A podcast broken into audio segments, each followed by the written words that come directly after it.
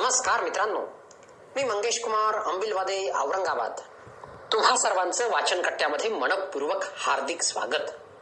मित्रांनो मी आज वाचन कट्ट्याच्या माध्यमातून एका स्त्रीची मनोगत ही सुंदर कथा खास तुमच्यासाठी घेऊन आलोय. कथेच्या लेखकाचं नाव उपलब्ध होऊ शकलेलं नाही परंतु लिखाणाचं श्रेय मात्र नक्कीच लेखकाला देण्यात यावं.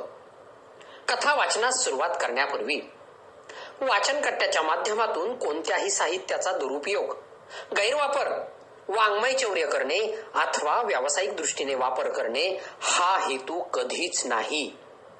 छंद जोपासताना उत्कृष्ट साहित्य जास्तीत जास्त लोकांपर्यंत ऑडिओच्या माध्यमातून पोहोचावे याच सदहेतूने. कथा वाचनास सुरुवात करतोय.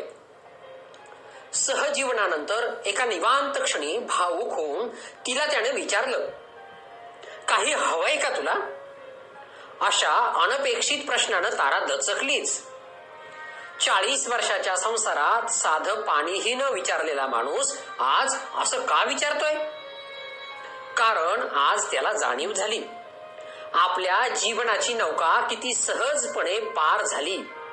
या भ्रमातून सुटून त्या नौकेची नावाडी त्याची बायको होती याची जाणीव. डोळ्यावरचा चष्मा सुरकुतलेल्या कानाभाग सरकवत ती म्हणाली हो खूप काही हवं होतं पण योग्य वेळी. आता या वयात काय मागू मी? लग्न झालं आणि मी या घरात आले. हक्काचा माणूस म्हणून फक्त तुम्हीच होते जवळचे. पण तुम्हाला ना कधी बोलायला सवड ना माझ्यासोबत वेळ घालवायची आवड.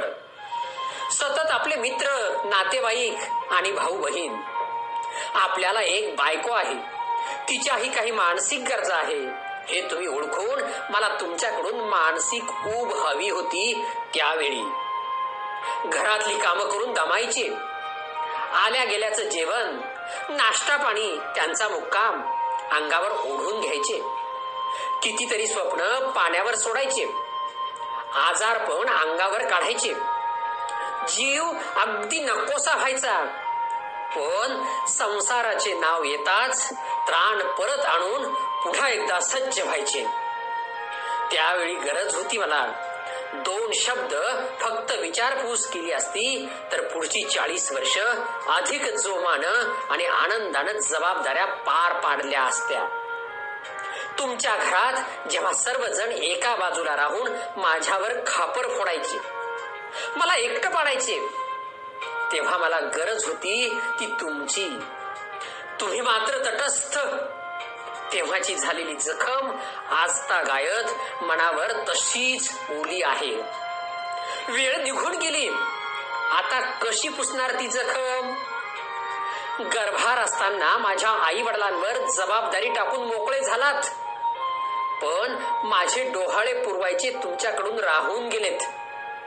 नऊ महिन्यात तुम्ही माझ्यासोबत वेळ घालवावा. आपल्या बाळाशी बोलावं. ते हवं होतं मला तेव्हा. आज काय मागू मी? माझंही शिक्षण झालं होतं. मलाही काहीतरी करून दाखवायचं होतं.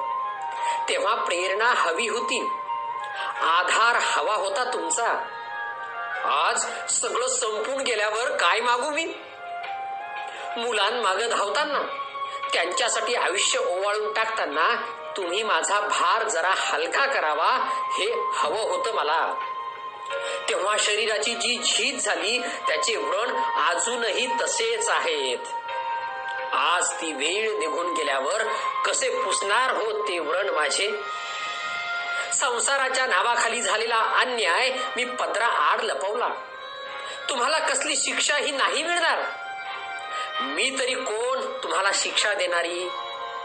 पण एका स्त्रीचं आयुष्य तुम्ही तुमच्या गरजेखाली पणाला लावत तिचं आयुष्य व्यर्थ घालवलं याची नोंद मात्र त्या विधात्याकडे नक्कीच अबाधित असेल. धन्यवाद.